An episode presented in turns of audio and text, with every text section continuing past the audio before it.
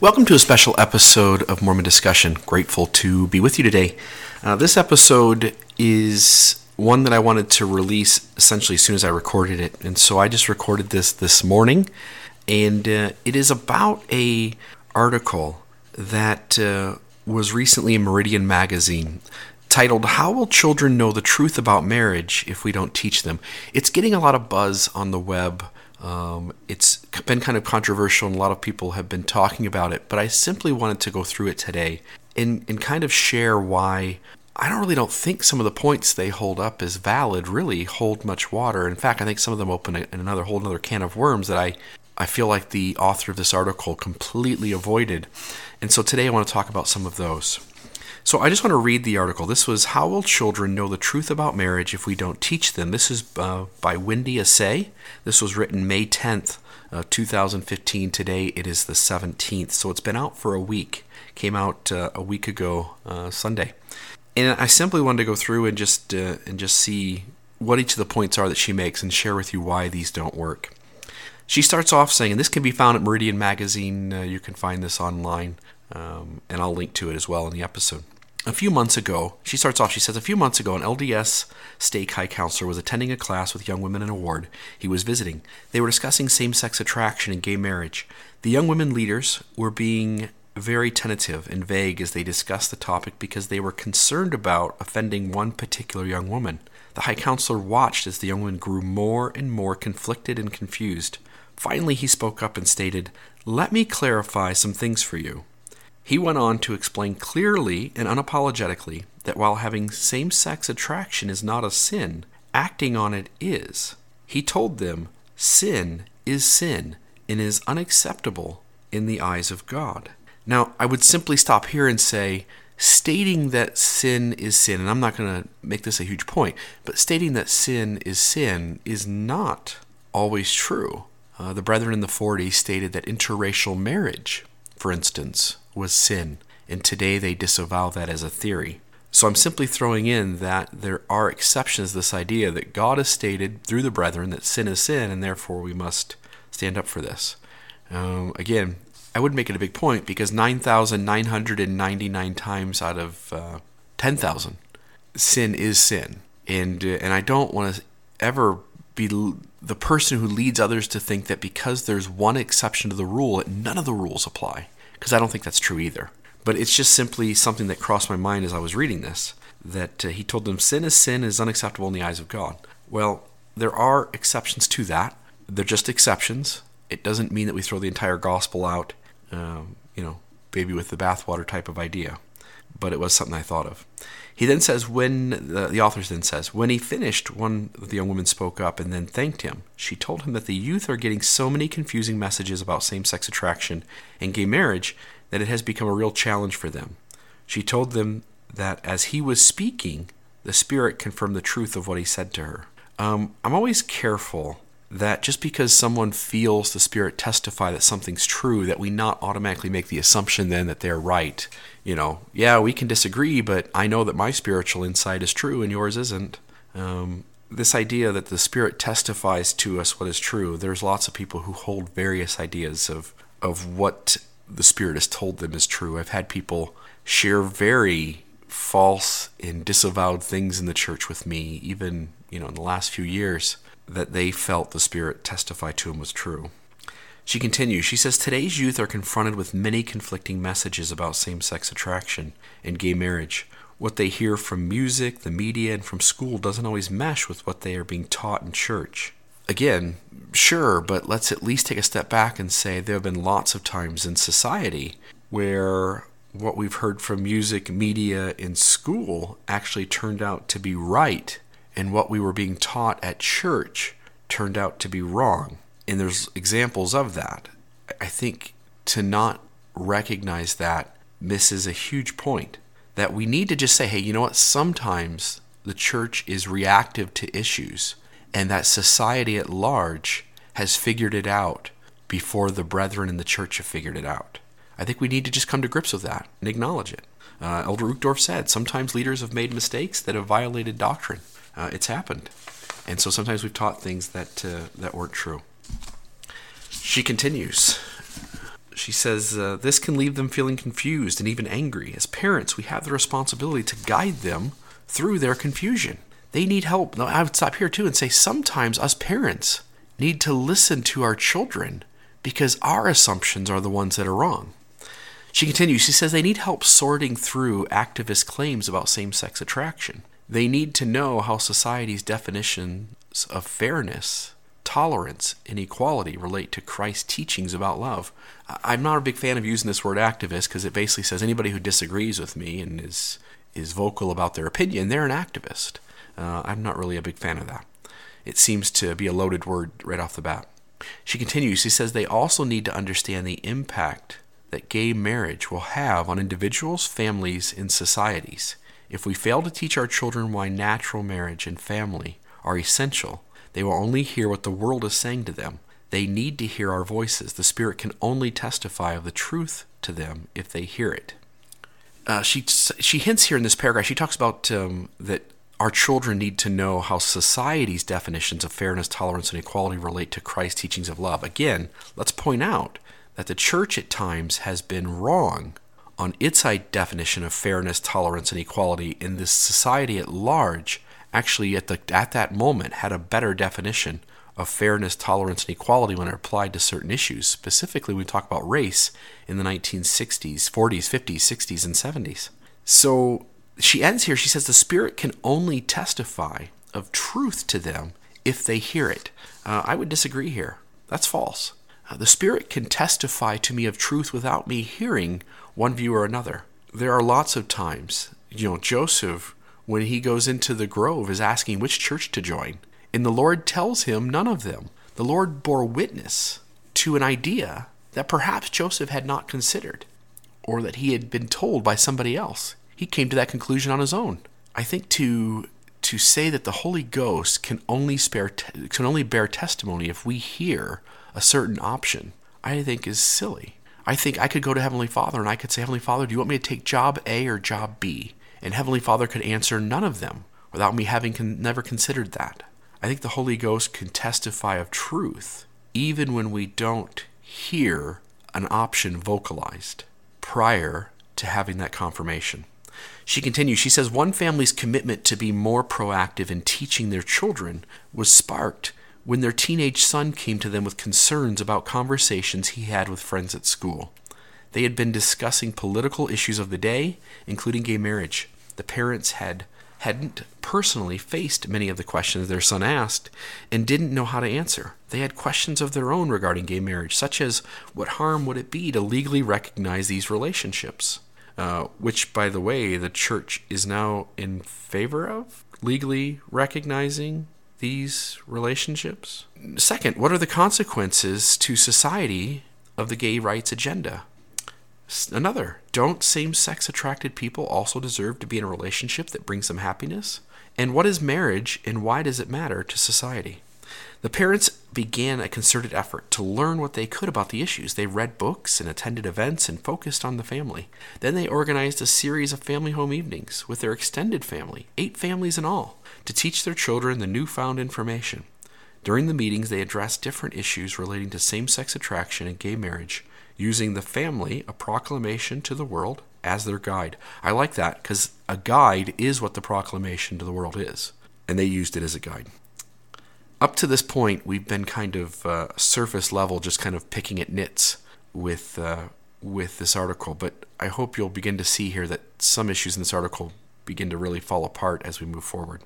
She says uh, the experience was life changing for them. They had no idea how emotional the discussions would be for their children who were dealing with the issue every day. Most of their children knew someone who was struggling with their personal identity, and they were bothered by thoughtless and, and insensitive comments directed at them.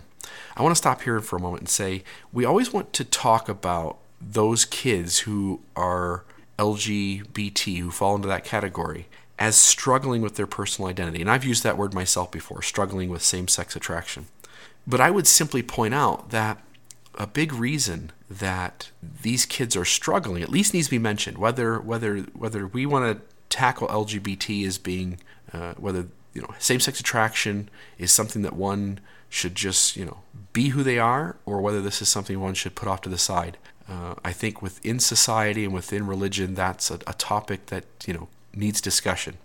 But regardless of that, I think at least should be acknowledged that those kids, those teenagers, those young kids, those uh, young adults who are struggling with their personal identity, they are struggling because of the cultural and religious expectations that are placed on them, the pressure, the shame, the guilt, the picking on, the bullying that these these people receive because what they who they feel they are inside is not compatible with the cultural religious expectations that are placed upon them. That I can only imagine being different from the majority of my community and people looking down upon that di- what makes me different and the confusion, the guilt and the shame that would come along with that for something that I have no control over in the sense of those feelings. She continues, she says the teenagers and college students had strong opinions and asked challenging questions as they sought help in dealing with their own personal confusion. As the lessons progressed, the parents grew in knowledge and confidence in addressing the difficult issues. They were able to help their children come to terms with the issues and internalize truths espoused in the proclamation of the family. I would hesitate here again and say, well, I also agree that the family proclamation, the proclamation of the family, contains truths. I would not say, I would not go so far as to say I am absolutely certain that everything in it is true. In fact, to say in there, for instance, that gender is eternal, that who we are in this life is the gender that we were before and the gender we will be after, negates the fact that Elder Oaks has recently said that there is more to be discovered and taught in terms of truth on the issue of transgender, uh, being transgender, that there is more truth yet to come and I would at least hold out the hold out room that that truth is going to contradict the idea that gender is eternal from the premortal life to here to the life hereafter. The author continues The next section here is responding to activist claims. She says gay activists make many convincing claims regarding same sex attraction. We can help our youth discern the truth regarding those claims by giving them solid information and reasoned arguments from secular as well as religious sources. And that's what the whole rest of this article focuses on. She says there is a large and growing body of research that affirms the value of man women marriage and natural families. Beyond that, there is a host of clearly articulated essays that lay out the social, cultural, and legal reasons for supporting traditional marriage. Traditional marriage, again, being between one man and one woman. These resources can help us form strong, rational arguments that can guide our youth to greater understanding. And so they she then begins to go through each of these points. She says a new website, Stand for True Marriage, that's the name of the website, Stand for True Marriage, has compiled links to research and essays that support natural marriage in families, making them easy to access. To access. Here is a list of arguments often made by gay activists, coupled with quotes from some of those articles which address the difficult issues. Now, before I get into this, I just want to pause here for a moment and just remind all Latter day Saints because it's going to be a major point I'm going to make throughout the rest of this article. I don't know if you guys are aware of this or not, but we practiced polygamy where multiple women were married to one man. Those women, in a lot of cases, lived in different houses. The children didn't see their father all the time.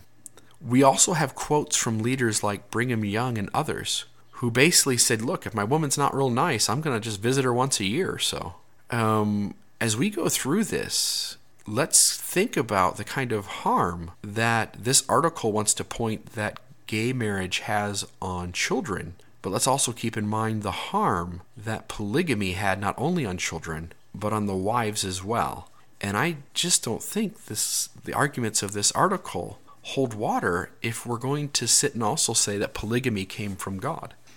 Number one, don't same sex attracted people deserve to be in a relationship that brings them happiness? And then the article throws out this quote says all Americans have the freedom to live as they choose, but no one has the right to redefine marriage for everyone else. In recent decades, marriage has been weakened by a revisionist view that is more about adults' desires than children's needs.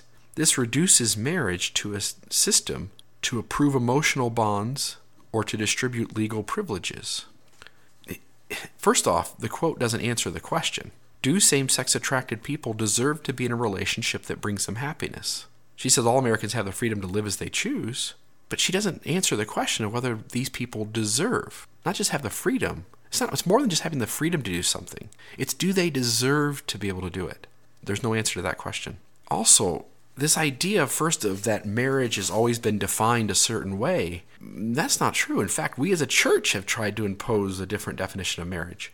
And marriage from country to country and continent to continent i mean if you go into a tribe in africa and say how do you guys define marriage? it's going to be completely different. I mean there are still places in the world where they practice polygamy or where they practice polyandry uh, polygyny or polyandry. There's places in the world where way different concepts of marriage exist. To simply say, well, the American definition of marriage has been around since the beginning, that's not true. Marriage has been defined in so many different ways that to say there's this one definition that's held up since the beginning of time and who are we to change it is nonsense. It's nonsense.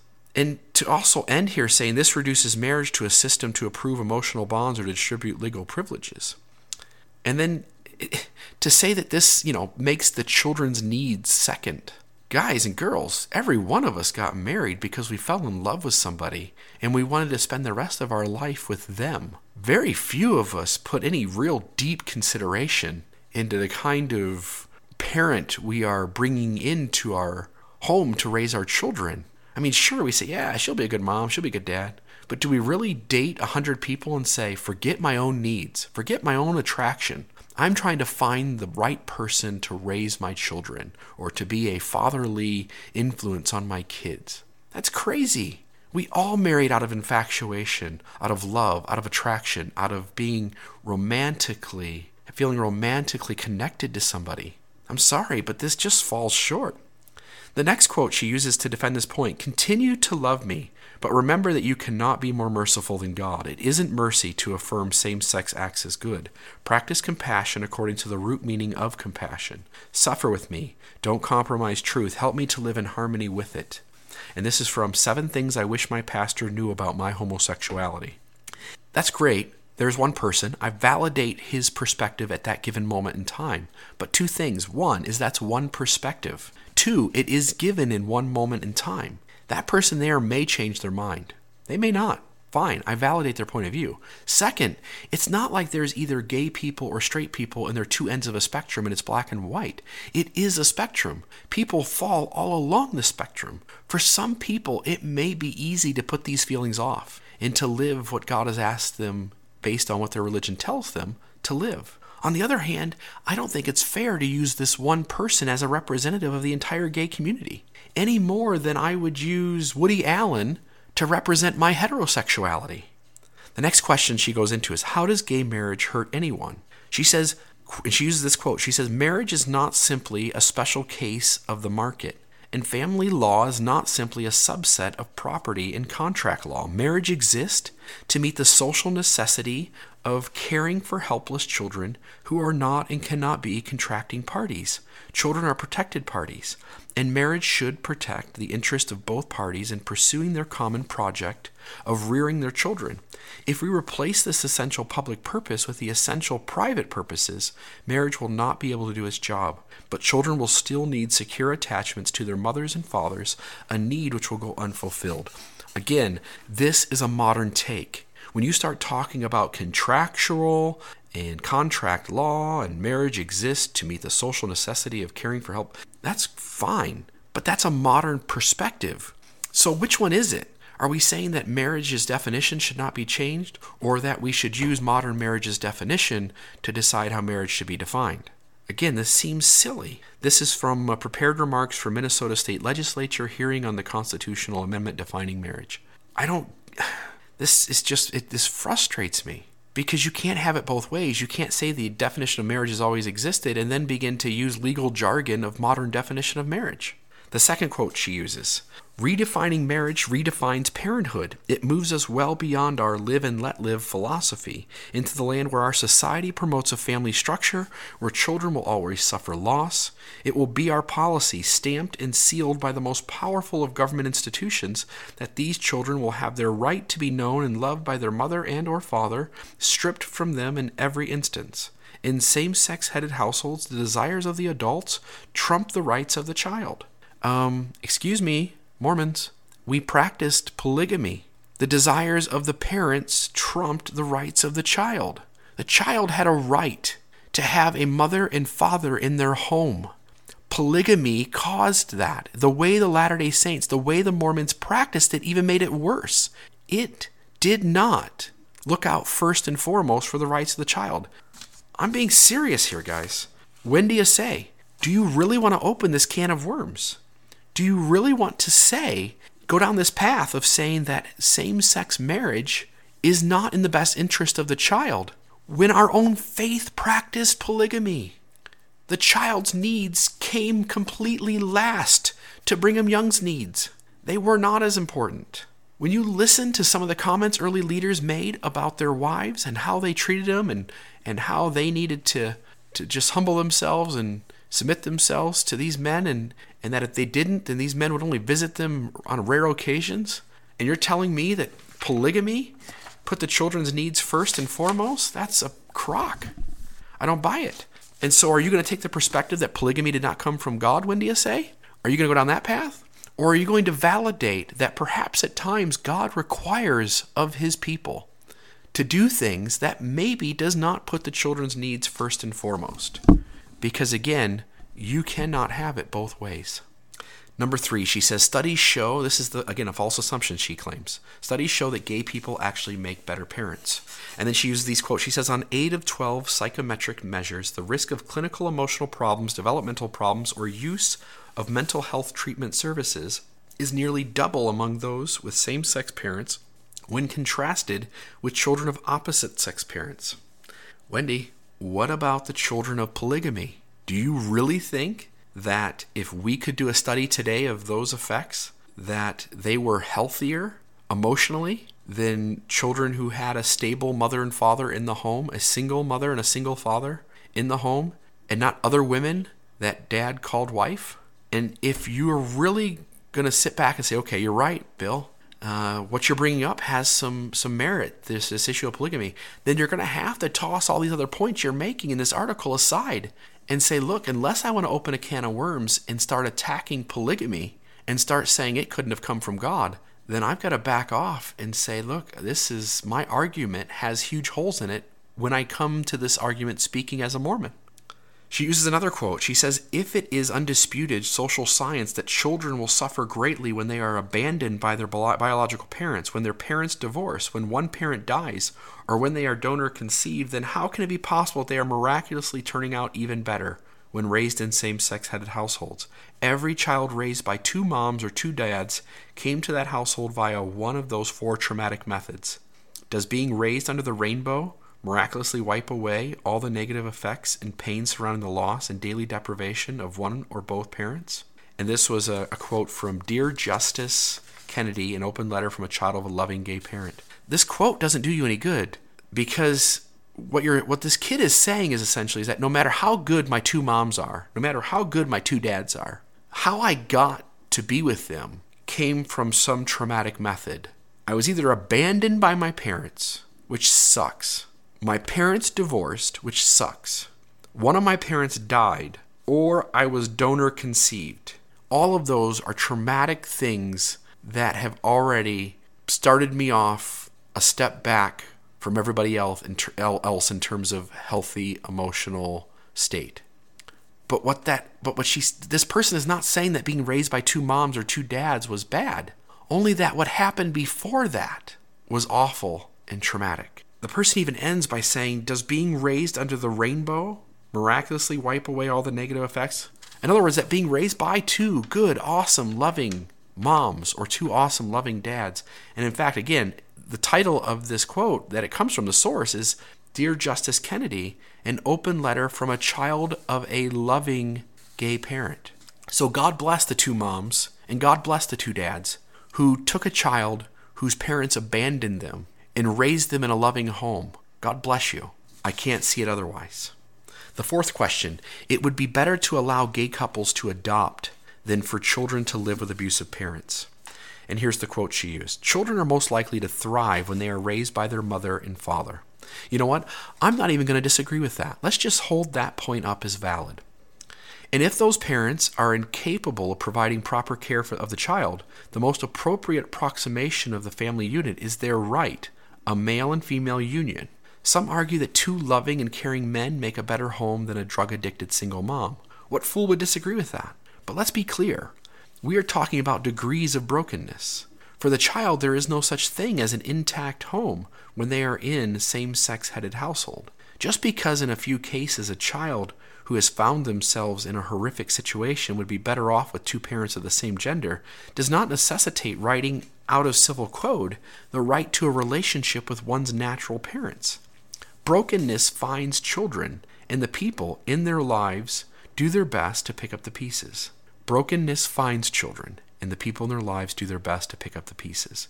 Guys, every one of our homes in some way is is dysfunctional or or uh, broken. Every one of our households, in some way, you know, dad's too stern, mom's too easygoing, uh, dad yells, mom uh, works out of the home a whole bunch and she's hardly there. Dad spends time playing Farmville. Whatever it is, every single home has its issues. The point it's making here is that we have lots of kids. The point, I don't mean the article, I mean the point that, you know, I could say two moms or two dads who go out and adopt a child. Do you know how many kids never are in a stable home?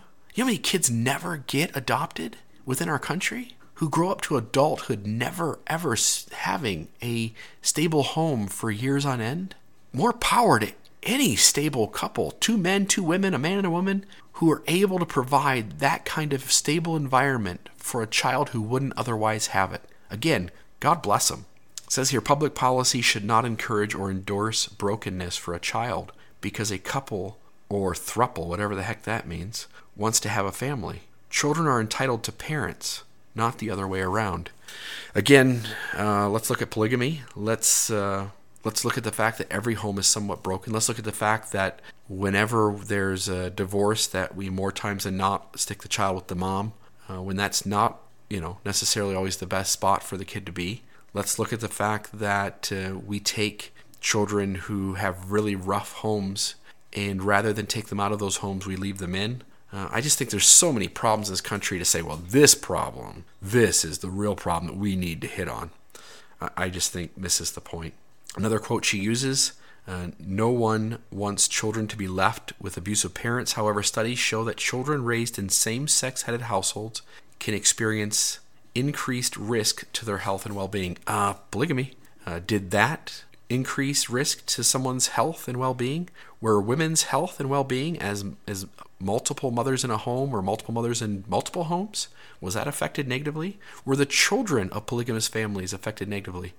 I don't know the facts on that, but I would really struggle to see that those relationships with the wives and with the children were healthier in Mormon early history Mormon polygamous families than in a normal uh, single mom, single dad household. And by single, I mean just one dad and one mom in the same home. Another quote she uses Many people who have been raised by same sex parents feel that same sex parenting is not in the best interest of children. Uh, if you ask children about the parental makeup they have in their home, I bet lots of children would say that the things their moms or their dads do uh, are not in the best interest of their health. Uh, in my house, for instance, I raise my voice at times and I think I'm way too strict. Uh, I would bet that my children, if asked, would not uh, be huge fans of uh, the way in which I operate all the time as a father. And I think that's going to be true for almost every kid. Again, I just I don't think this completely works. So number 6, or I'm sorry, number 5. As long as children have two parents, it doesn't matter what gender they are. Uh, one of the quotes she uses for this the legal recognition of same sex marriage may over time erode the social identity, gender development, and moral character of children. No dialogue on this issue can be complete without taking into account the long term consequences for children. No dialogue on this issue can be complete without taking into account the long term consequences for children. Um, did we do that with polygamy? Again, we've got this major hiccup in our history that seems to adversely affect children and the wives. And yet we're picking on same sex marriage, which we just want to say, hey, this bothers the children. We got to stop doing this, guys. This is really hurting the kids. Number six, gay couples have a right to form families by adopting children. It says when a child is placed in a same sex headed household, she will miss out on at least one critical parental relationship and a vital dual gender influence. The nature of adults' union guarantees this. The nature of the adults' union guarantees this. Whether by adoption, divorce, or third party reproduction, the adults in this scenario satisfy their heart's desires, while the child bears the most significant cost, missing out on one or more of her biological parents. Y- yeah, but isn't that still better than foster homes, orphanages, or a dysfunctional home that they're in? This seems like silly, doesn't it? Number seven, high rates of gay teen suicide could be avoided if we would just encourage same sex attracted youth to be true to themselves.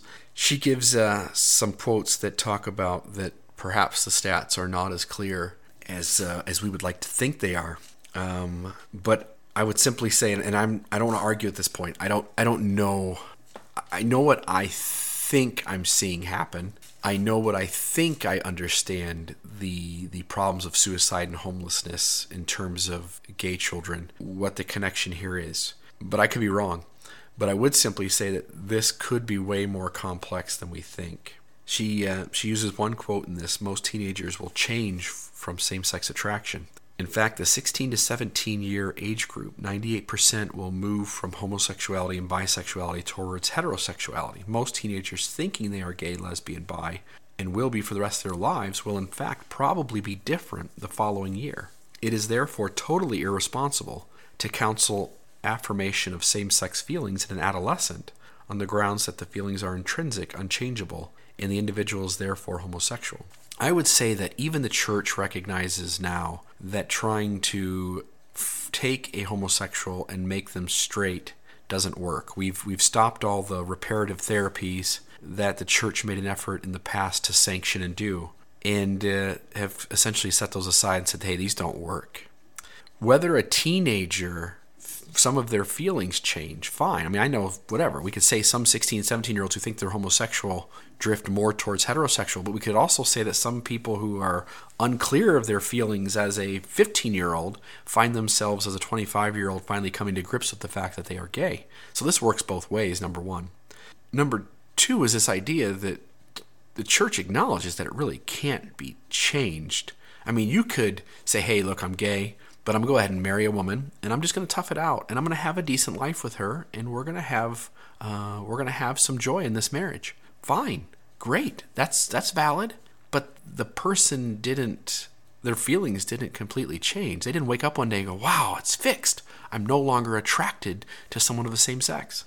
So I think to to say that, yeah, you know, if we just don't teach our kids, you know, to give in to their inner feelings, that they're going to change. Sure, they will. Sure, they're going to change. I'm not I'm not recommending this, and I don't think anybody else is recommending this. I think all of us who are good parents would say, look, I'm not going to tell my 16 and 17 year old to go do anything sexually with someone of the same gender or someone of the opposite gender. That I'm going to tell them, look, these are big decisions. These should wait until later on when you're mature enough and informed enough to make them, and that now is not the time to be trying to explore these things. So whether you're gay or straight, I think that that would be the counsel one would get. And so absolutely every teenager is going to shift in their feelings and thoughts on intimacy and sex in terms of what they want at that moment and what they realize a few years down the road would be best for them. Number eight, gay people can't change.